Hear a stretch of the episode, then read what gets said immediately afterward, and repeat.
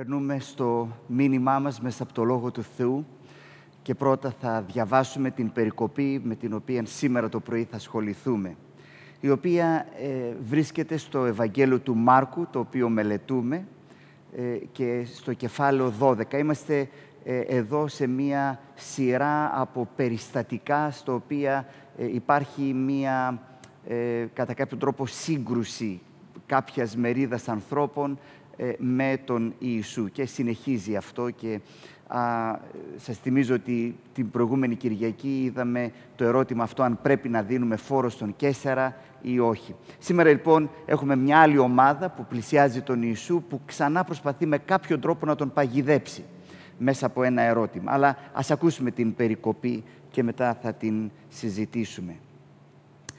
Μάρκος κεφάλαιο 12, ξεκινούμε από το εδάφιο 18 έρχονται στον Ιησού μερικοί Σαδουκαίοι. Αυτοί ισχυρίζονται ότι δεν υπάρχει Ανάσταση και τον ρωτούν. Διδάσκαλε, ο Μωυσής μας έδωσε την εξής γραπτή εντολή.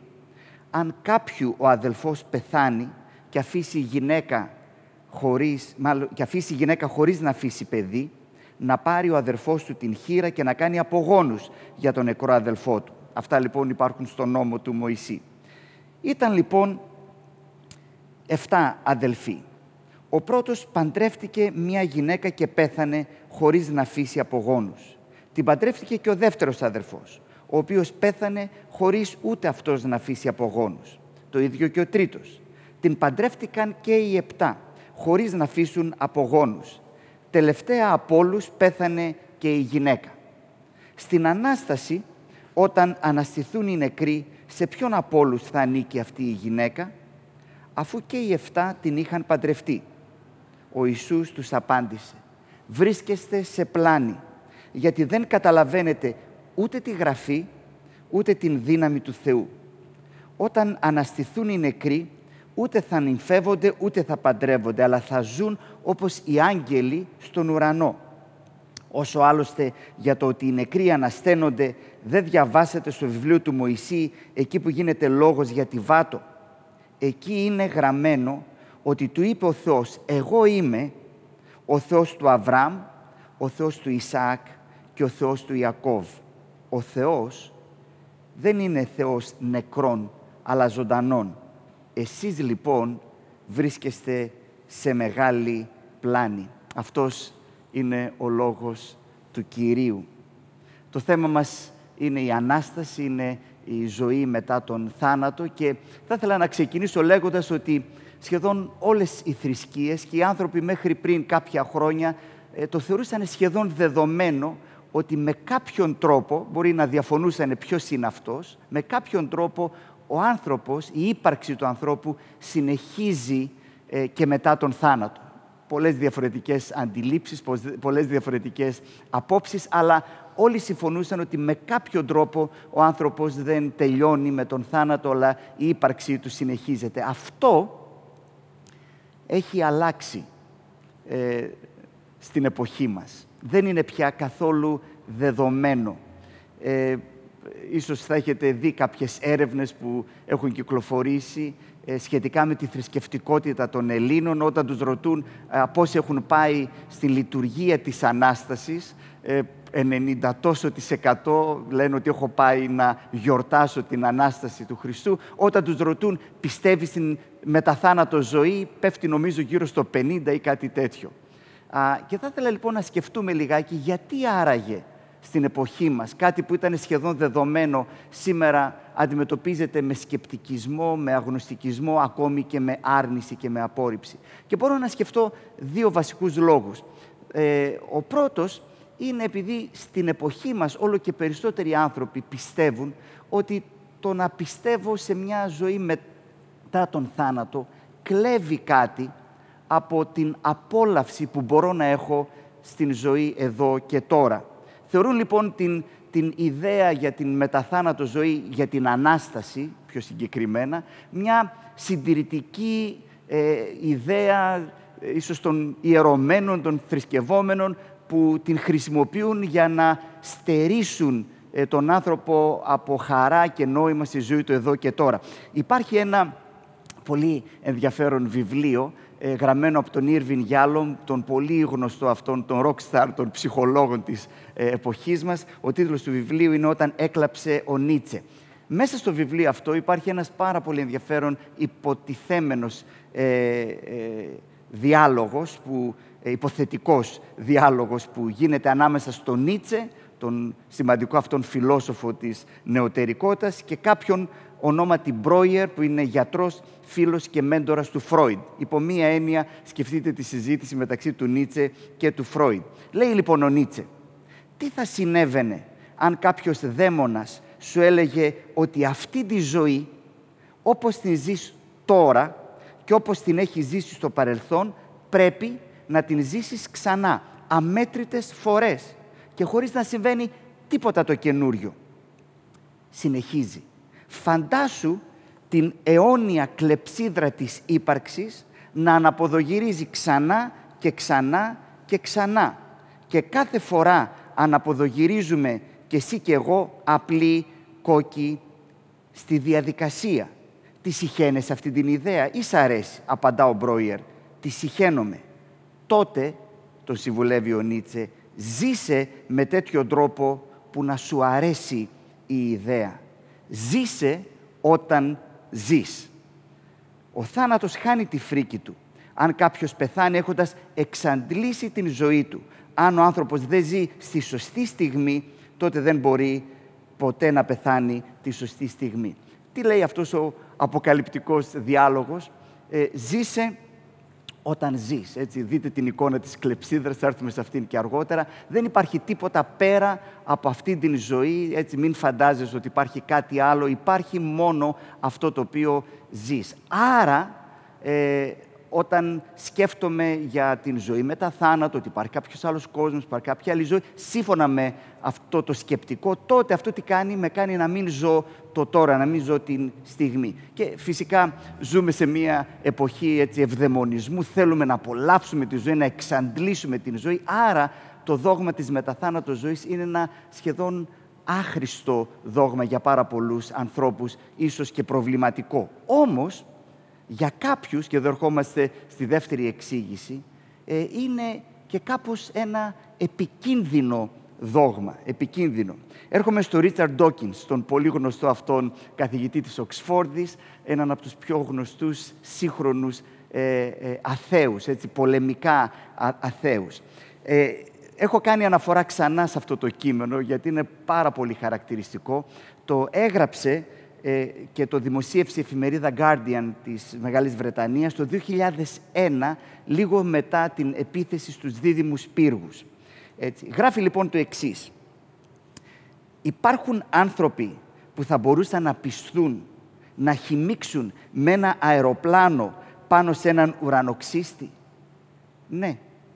Νέοι άνδρες γεμάτοι τεστοστερόνη αρκετά άσχημοι για να βρουν γυναίκα σε αυτόν τον κόσμο, μπορεί να απελπιστούν αρκετά ώστε να ψάξουν για τις 72 παρθένες στον άλλο κόσμο. Αν ο θάνατος, εδώ φυσικά ε, χλεβάζει το Ισλάμ, αλλά τώρα το γενικεύει. Αν ο θάνατος θεωρηθεί τελειωτικός, κάποιος ορθολογικά πράτων θα έχει υψηλή εκτίμηση στη ζωή του και θα διστάσει να την θέσει σε κίνδυνο.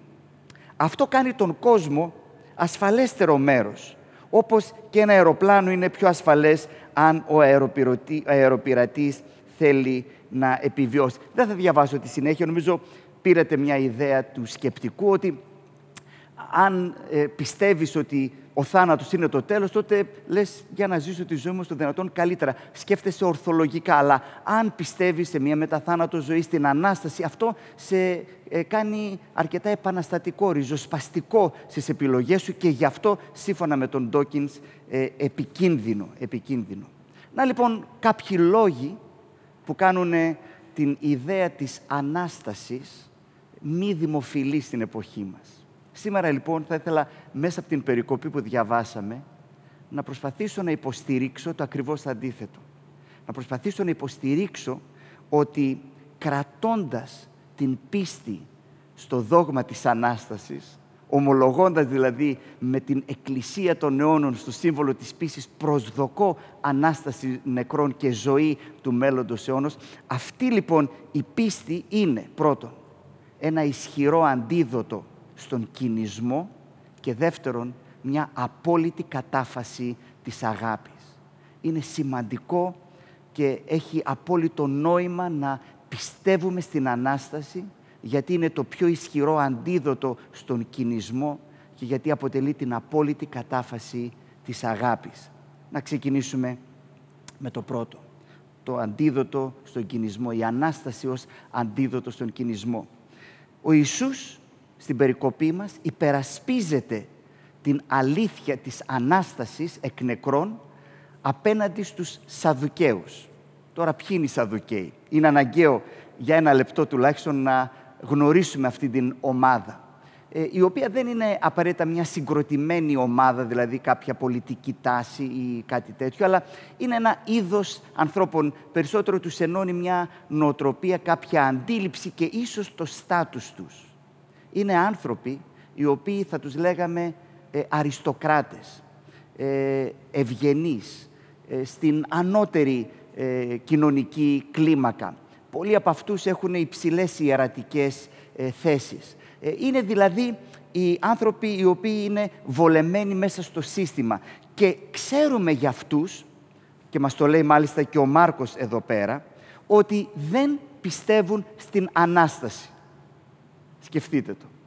Είναι αριστοκράτες βολεμένοι και δεν πιστεύουν στην Ανάσταση. Και το ενδιαφέρον ερώτημα είναι γιατί.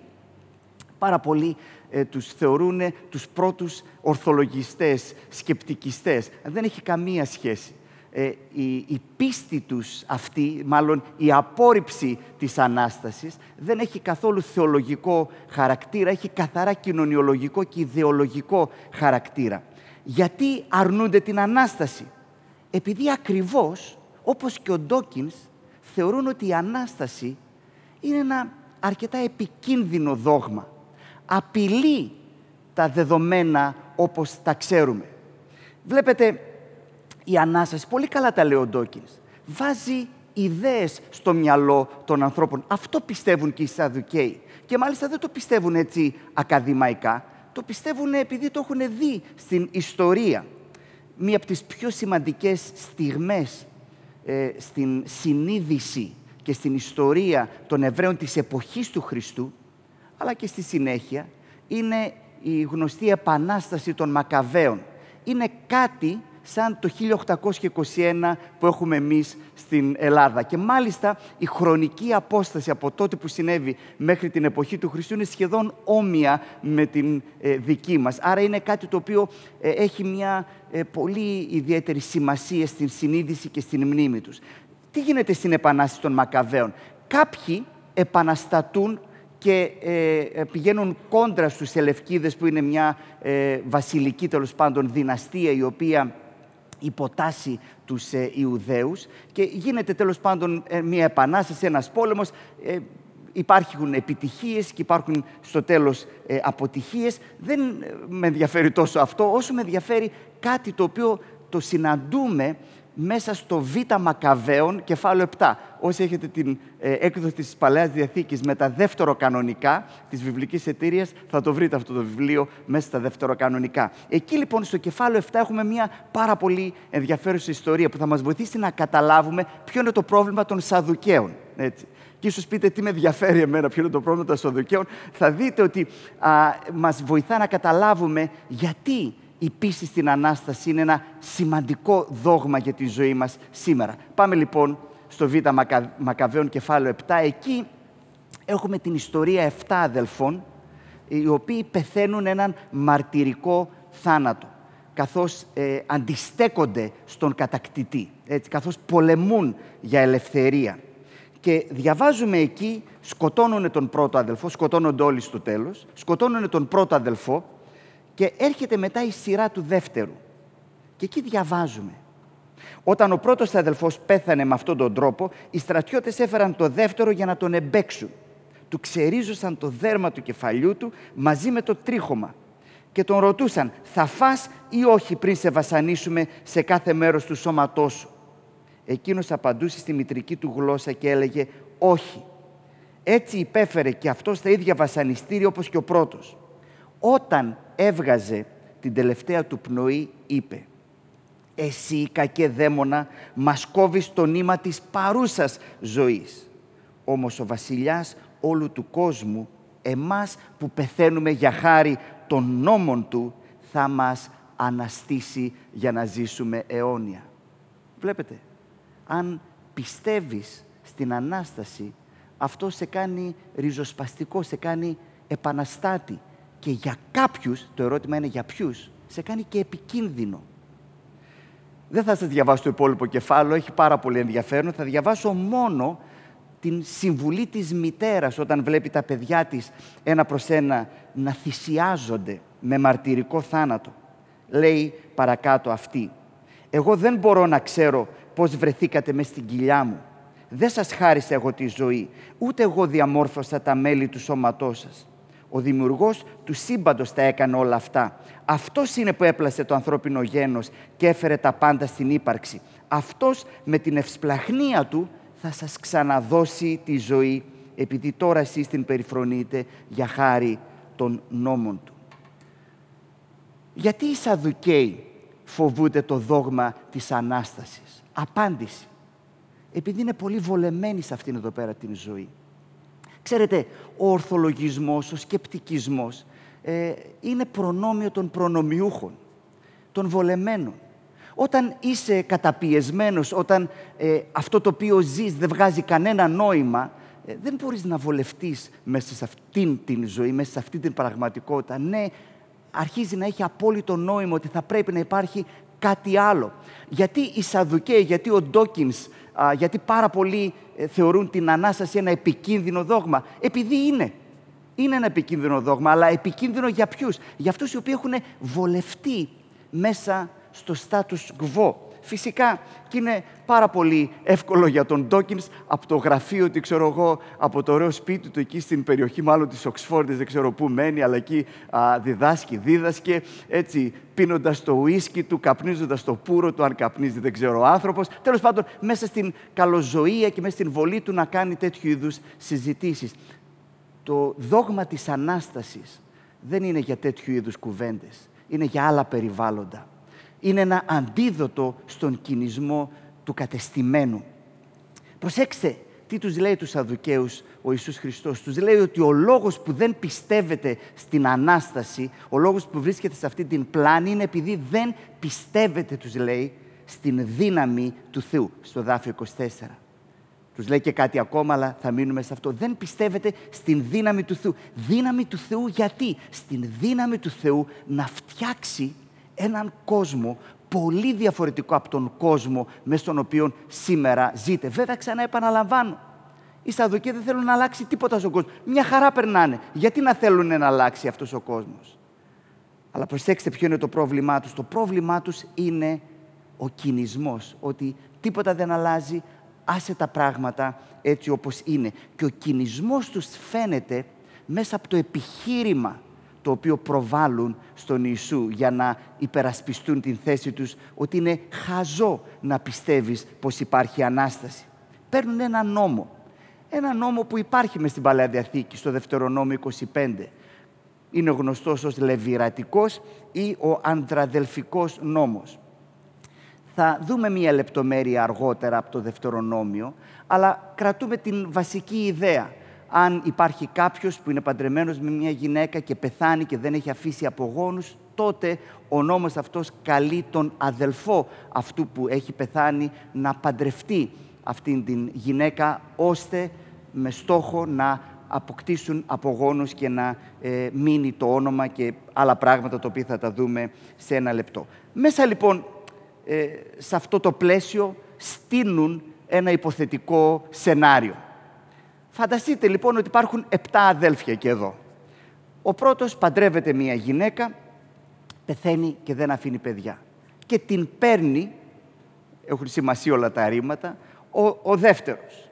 Την παντρεύεται, δεν κάνουν παιδιά. Την παίρνει ο τρίτος, ο τέταρτος, ο πέμπτος, ο έκτος, ο έβδομος και δεν ε, υπάρχει απόγονος, πεθαίνουν όλοι, πεθαίνει και η γυναίκα στο τέλος και τώρα ανασθένονται. Και το ερώτημα είναι, α, τίνος γυναίκα θα είναι. Χαχα, γελάσαμε. Ο Ιησούς Χριστός απαντά με έναν πάρα πολύ συγκλονιστικό τρόπο, στη σοφιστία αυτών των ανθρώπων. Και για να καταλάβουμε την ε, απάντηση, θα ήθελα πριν να πω το εξής. Θα ήθελα να δούμε ότι η ιστορία αυτή, η υποθετική αυτή ιστορία όπως την αφηγούνται οι Σαδουκαίοι, δεν έχει καμία σχέση με ερωτήματα τα οποία πολύ συχνά άνθρωποι έχουν κάνει και πολλούς γάμους και πολλές κηδείες και πάρα πολλοί άνθρωποι λένε άραγε θα τον ξανασυναντήσω, άραγε θα την ξανασυναντήσω, τη γυναίκα μου, τον άνδρα μου. Και φυσικά αυτά είναι ερωτήματα που πηγάζουν από αγάπη, από έρωτα, από επιθυμία και είναι όμορφα ερωτήματα, αλλά δεν είναι αυτά τα ερωτήματα. Εδώ καταλαβαίνετε ότι είναι μια ιστορία η οποία χτίζεται μέσα στα πλαίσια μιας σκληρής πατριαρχικής πραγματικότητας. Ε, μιας κοινωνίας σκληρά πατριαρχικής και το θέμα όλης αυτής της ιστορίας έχει να κάνει με την μεταβίβαση της περιουσίας, έχει να κάνει με την ε, ιδιοκτησίας. με την ιδιοκτησία. Α, δείτε λοιπόν τώρα τον, ε, τον κινησμό. Και για να καταλάβουμε ακόμα πιο έντονα τον κινησμό τους, θα ήθελα να το συγκρίνουμε με τον αρχικό νόμο όπως τον βρίσκουμε στο Δευτερονόμιο. Δεν είναι ο νόμος κοινικός, η Σαδουκαίοι είναι. Λέει ο νόμος, Δευτερονόμιο 25. Αν συμβαίνει δύο αδέλφια να συγκατοικούν και να πεθάνει ένας από αυτούς χωρίς να αφήσει γιο, προσέξτε, είναι άλλο το σενάριο δύο αδέρφια που συγκατοικούν, πεθαίνει έτσι. Και εκεί γίνεται ο λεβυρατικός νόμος. Και όλοι ξέρουμε την ιστορία της Ρουθ με τον Βόος που ξανά υπάρχει μια εφαρμογή που και εκεί υπάρχει ε, όπως και να τη διαβάσουμε την ιστορία, τουλάχιστον υπάρχει μια τρυφερότητα, υπάρχει μια καλή διάθεση. Ε, ε, οι Σαδουκαίοι όμως καταφεύγουν σε αυτόν τον νόμο με τον απόλυτο κινησμό. Προσέξτε, χρησιμοποιούν την γυναίκα ακόμα και στον τρόπο με τον οποίο δίνουν το παράδειγμά τους. Και ο Ιησούς Χριστός λοιπόν τους απαντά. Και η απάντησή του είναι, εδάφιο 24, βρίσκεστε σε πλάνη γιατί δεν καταλαβαίνετε ούτε τη γραφή, ούτε τη δύναμη του Θεού. Εδάφιο 25, όταν αναστηθούν οι νεκροί, ούτε θα νυμφεύονται, ούτε θα παντρεύονται, αλλά θα ζουν όπως οι άγγελοι στον ουρανό μην διαβάσετε λάθος αυτή την περικοπή.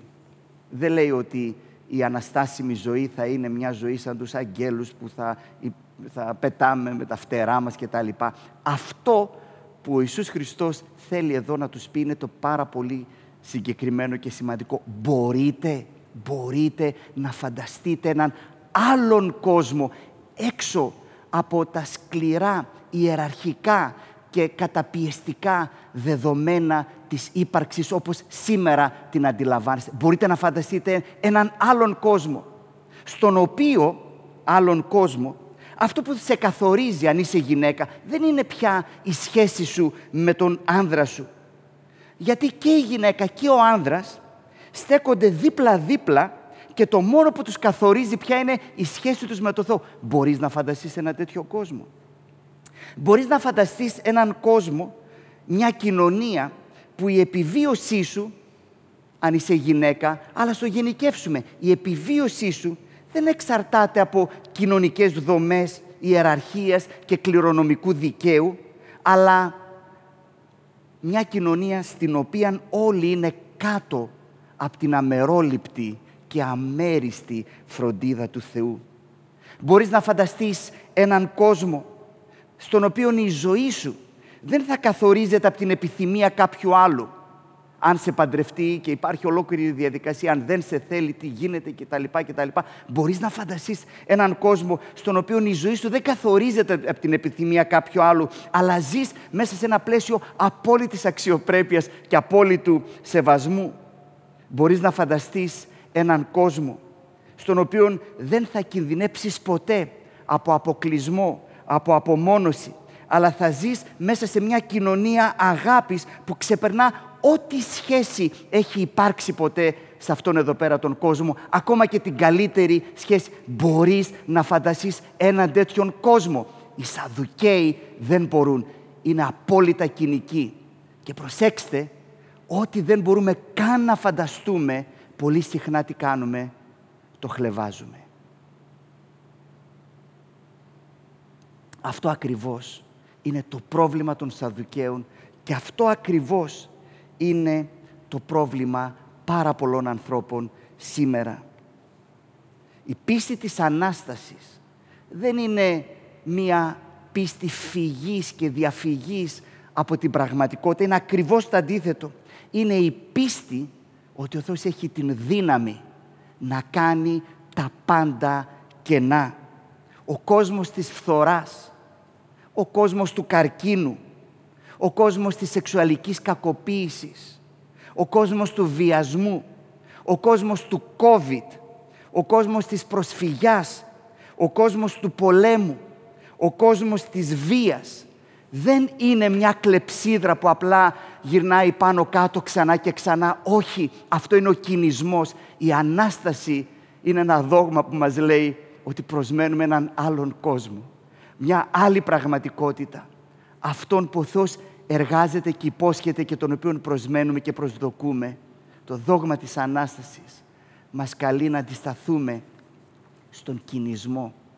Αλλά επίσης, ο δεύτερος λόγος για τον οποίο μας καλεί ο Χριστός να πιστέψουμε στην Ανάσταση είναι επειδή αυτό το δόγμα είναι η απόλυτη κατάφαση της αγάπης όχι μόνο το ισχυρό αντίδοτο στον κινησμό, αλλά η απόλυτη κατάφαση της αγάπης.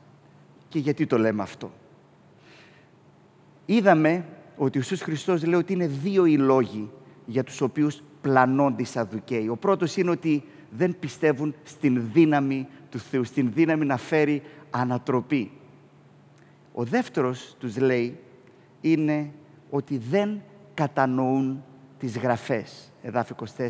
Και εξηγεί στα εδάφη 26 και 27 τι εννοεί ότι δεν κατανοούν τις γραφές. Εκεί λοιπόν στα εδάφη 26 και 27 διαβάζουμε «Όσο άλλωστε για το ότι οι νεκροί ανασταίνονται δεν διαβάσατε στο βιβλίο του Μωυσή». Το λέω εδώ για να μην χάσουμε την ε, ροή ε, σε λίγο. Ένα άλλο χαρακτηριστικό των Σαδουκαίων είναι ότι δεν πίστευαν στον πλήρη κανόνα της εβραϊκής γραφής της δικής μας Παλαιάς Διαθήκης, δέχονταν ε, μόνο τα βιβλία του Μωυσή, την Πεντάτευχο. Και έχει ενδιαφέρον, όπως θα δούμε σε ένα λεπτό, ότι ο Ιησούς Χριστός ε, για να επιχειρηματολογήσει μαζί τους δεν πηγαίνει σε πολλές περικοπές στα προφητικά βιβλία, στον Ιώβ που μιλούν για την Ανάσταση, δείχνουν προς τα εκεί, αλλά πηγαίνει στην έξοδο. Ε, και μάλιστα στο κεφάλαιο 3, φυσικά δεν υπάρχουν κεφάλαια, λέει εκεί που μιλάει για την Βάτο, έτσι τους καθοδηγεί στη συγκεκριμένη περικοπή. Δηλαδή, παίζει στο γήπεδό τους. Λέει, OK, okay, δεν δέχεστε τα άλλα βιβλία, πολύ ωραία, δέχεστε μόνο τον ε, νόμο του Μωυσή. Πάρα πολύ καλά, ελάτε να μιλήσουμε από εκεί. Έχει ενδιαφέρον να το σκεφτούμε. Κλείνω όμως αυτή η μικρή παρένθεση. Ας ακούσουμε τι διαβάζουμε εκεί. Εκεί λοιπόν είναι γραμμένο, εδάφιο 26, ότι του είπε ο Θεός του Μωυσή, εγώ είμαι ο Θεός του Αβραάμ, ο Θεός του Ισαάκ και ο Θεός του Ιακώβ. Ο Θεός δεν είναι Θεός νεκρών, αλλά ζωντανών. Εσείς λοιπόν βρίσκεστε σε μεγάλη πλάνη. Για να δούμε λιγάκι γιατί αυτό είναι σύμφωνα με τον Ιησού ένα επιχείρημα για την Ανάσταση. Πώς σχετίζεται αυτή η δήλωση σχετικά με τον Θεό με την πραγματικότητα της ε, Ανάστασης. Τι λέει εδώ πέρα; Λέει μάλιστα τρεις φορές στο τρίτο κεφάλαιο της Εξόδου, ο Θεός προσδιορίζεται ως ο Θεός, ο Θεός των προγόνων του Μωυσή, συγκεκριμένα ο Θεός του Αβραάμ, ο Θεός του Ιασάκ, ο Θεός του Ιακώβ. Με άλλα λόγια, και εδώ τώρα είναι το επιχείρημα, το γεγονός ότι αιώνες καιρό μετά τον θάνατό τους ο Ιησούς, ο Θεός συνεχίζει και ταυτίζεται με αυτούς. Το γεγονός δηλαδή ότι ακόμα και μετά τον θάνατό τους συνεχίζει η σχέση του με αυτούς, συνεχίζει να είναι ο Θεός του Αβραάμ, ο Θεός του Ισάκ, ο Θεός του Ιακώβ. Τι δηλώνει; Δηλώνει ότι πρέπει να υπάρχει κάτι ισχυρότερο από τον θάνατο. Και το ερώτημα είναι τι είναι αυτό; Η απάντηση είναι η αγάπη. Σε τελική ανάλυση. Είναι, θα έλεγε κανένας πιο συγκεκριμένα, η διαθήκη του Θεού. Η υπόσχεση του Θεού. Η δέσμευση του Θεού. Αυτή η εβραϊκή λέξη, το χέσεδ του Θεού, που σημαίνει αυτή η ευσπλαχνία, η πιστότητα, η, η, η αγάπη του Θεού. Δεν υπάρχει, νομίζω, τελικά καλύτερη περιγραφή. Υπάρχει κάτι δυνατότερο από τον θάνατο. Όσοι αγαπήσαμε και αγαπούμε, μπορούμε να το βεβαιώσουμε αυτό.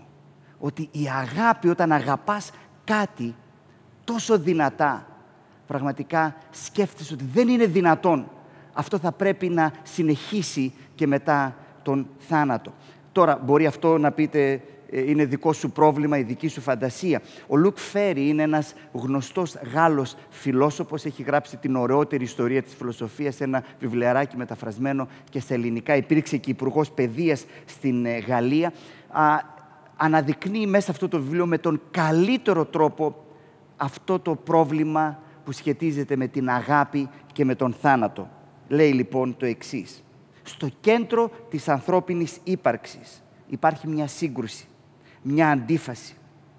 Απ' την μια έχουμε την αγάπη που μας σμπρώχνει να δημιουργούμε σχέσεις, να λέμε είμαι ο Θεός του Αβραάμ, ο Θεός του Ισάκ και από την άλλη τον θάνατο. Ο Αβραάμ πεθαίνει, ο Ισάκ πεθαίνει, που επιβάλλει έναν αβα... για τον Αβραάμ και το Θεό του Αβραάμ τα συμπληρώνω εγώ, που επιβάλλει έναν αβάστακτο, επειδή είναι μία αναστρέψιμος χωρισμό. Απ' τη μια η αγάπη που ενώνει και απ' την άλλη ο θάνατος που χωρίζει. Αλλά βλέπετε ποιο είναι το επιχείρημα του Κυρίου μας. Ότι υπάρχει μια αγάπη η οποία είναι ισχυρότερη από τον θάνατο. Δεν είναι δυνατόν ο θάνατος να τη σταματήσει. Δεν είναι δυνατόν να έχεις γνωρίσει αυτή την αγάπη και να μην πιστεύεις ότι πρέπει να υπάρχει και κάτι πέρα από τον θάνατο. Ότι ο θάνατος δεν είναι δυνατόν να φέρει ένα τέλος σε αυτήν την αγάπη και αυτό είναι ακριβώς που Ιησούς Χριστός βλέπει μέσα σε αυτή την δήλωση και αναδεικνύει όταν λέει ο Θεός των Μωυσήμ, ο Θεός του Αβραάμ, ο Θεός του Ισαάκ, ο Θεός του Ιακώβ. Είμαι Θεός ζωντανών. Τι είναι αυτό το οποίο, ποια είναι αυτή η δύναμη η οποία νικά τον θάνατο; Είναι η δύναμη της αγάπης. Η πίστη στην Ανάσταση είναι η απόλυτη κατάφαση στην δύναμη της αγάπης. Αλλά αυτό δεν είναι έτσι γενικόλογο και ρομαντικό. Η αγάπη που νικά τον θάνατο είναι μια πολύ συγκεκριμένη αγάπη. Δεν είναι η κάθε αγάπη. Η κάθε αγάπη δείχνει προς αυτήν. Αλλά δεν ολοκληρώνεται παρά μονάχα μέσα σε αυτή την ιδιαίτερη έκφραση. Και ποια είναι αυτή; Μην ξεχνάτε ότι βρισκόμαστε στην τελευταία εβδομάδα της επίγειας ζωής του Κυρίου μας Ιησού Χριστού. Ο Ιησούς Χριστός πορεύεται προς την Ιερουσαλήμ, έχει μπει στην Ιερουσαλήμ στο προηγούμενο κεφάλαιο και πορεύεται προς το Γολγοθά. Είναι εκεί που θα ανεβεί αγαπή σας, όπως θα διαβάσουμε στον Ιωάννη, έως τέλους τους δικούς του. Είναι αυτή η συγκεκριμένη αγάπη η οποία καταφέρνει να νικήσει, να νικήσει τον θάνατο. Ίσως κάποιοι από εσάς ε, προσέξατε τον τίτλο του μηνύματος και γι' αυτό απορείτε. Ο τίτλος του μηνύματος ήταν «Να μαχαίρωνες στον χάρο». Αναφορά σε ένα πολύ γνωστό τραγούδι, εμβληματικό τραγούδι στην Ελλάδα, στην εποχή μας, στις γενιές μας. Μία είναι η ουσία, δεν υπάρχει αθανασία το έψαξα και το μελέτησα το τραγούδι αυτό. Α, δυστυχώς, ενώ θα περιμέναμε κάτι τρομερά βαθιστόχαστο, ο στιχουργός εξηγεί ε, ότι ήταν έτσι μία σκέψη της ε, στιγμής, τέλος πάντων, χωρίς ιδιαίτερη σημασία, αλλά νομίζω συμπυκνώνει μέσα του πάρα πολύ τα βιώματά μας και την εμπειρία μας. Μία είναι η ουσία, δεν υπάρχει αθανασία. Δεν ξέρω ακριβώς πώς το εννοεί, δεν υπάρχει γενικά αθανασία, το εννοεί ότι μια μέρα όλοι θα πεθάνουμε δεν έχει και μεγάλη σημασία. Αυτό που έχει σημασία όμως είναι το επόμενο. Είναι η λαχτάρα, είναι η κραυγή η οποία διατυπώνεται. Να σου να, Θεέ μου, πότης, να σωνθεί η ανθρωπότης. Στο μεθύσι σου απάνω να μαχαίρωνες το χάρο. Για σκεφτείτε το λιγάκι. Εδώ είναι η ιστορία του Ευαγγελίου. Είναι μια ιστορία μιας μεθυστικής αγάπης σε παραζάλι που πίνει το ποτήρι. Όχι το ποτήρι του αλκοόλ για να μπερδευτώ και να μην ξέρω τι κάνω, αλλά δέχεται να πιει το ποτήρι της κρίσης της οργής για να ανεβεί ο Ιησούς Χριστός πάνω στο σταυρό και εκεί επάνω στο σταυρό να αναμετρηθεί. Βλέπετε, η αγάπη δεν είναι για τους μαλθακούς, είναι για τους μάρτυρες. Να αναμετρηθεί με τον εχθρό της ψυχής μας, με τον χάρο. Να ματώσει, αλλά να τον νικήσει. Να αναστηθεί και να υποσχεθεί Ανάσταση και σε μας. Αυτή είναι η αγάπη η οποία νικά τον θάνατο. Και σήμερα θα ήθελα να σε ρωτήσω αν λαχταράς και αν προσδοκάς και αν μπορείς να ονειρευτείς και να φανταστείς έναν άλλον κόσμο. Έναν κόσμο όπως ο Θεός τον ονειρεύτηκε, όπως ο Θεός μας τον υπόσχεται. Αν μπορείς να φανταστείς ένα άλλο πεπρωμένο και αν μπορείς να νιώσεις αυτή την μοναδική ξεχωριστή αγάπη του Χριστού. Άνοιξε την καρδιά σου και δέξου Αυτόν που είναι η ζωή, η αιώνια ζωή. Ο Θεός να σε ευλογεί.